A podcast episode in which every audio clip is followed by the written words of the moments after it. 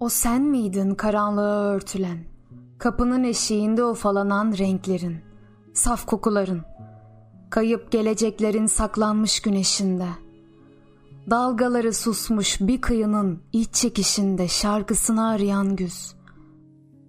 Senin miydi solan mavilerin som çeliğinde, sessizlikteki sesi bekleyen o yüz? Gerçeğin söylediği bir yalan gibi, mağrur ve sakin, şiddetli bir yokluk gibi, sırla ayna arasına sıkışmış o an, o yalnız an.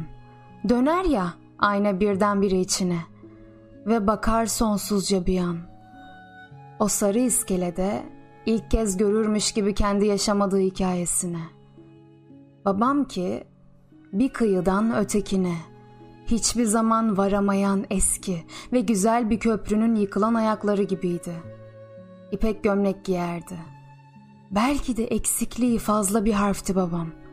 İşaretleri çoktan unutulan bir dilin, hayatın belleğinden yavaş yavaş silinen alfabesinde, emanet bir at üstünde yaşadı hayatını. Kurumuş bahçelerden toplardı sabahın çiğlerini. Akşamın zilleriyle yağmurun çamlarını süslerdi. Kendisinin olmayan kadınları sevdi hep.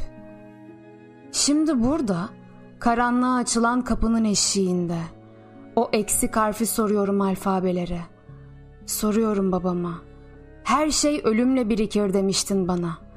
Ve hayat yaşansın diye vardır sadece. Dinle Ağustos böceklerini. Ve sıcak bir el gibi alnında gezen hayatın seslerini. Ve unutma, dokunduğu yüzlerde yumuşak bir kili yoğurur insan. Ellerindeki toprak ancak böyle dönüşebilir güle. İşte toprak ve gül. Alnımda ipekten el gibi hayat. Ne varsa yok, ne varsa var içimdeki görünmeyen gecede. Söyle şimdi, biriken ne?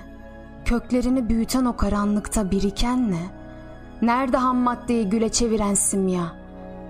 Nereye, nereye koysam başımı kayıyor bir yıldız daha. Babası ölen çocuklar hiç büyümez. Gözlerinde taşır sesinden düşen göğü. Sorular biriktirir yağmur yerine.''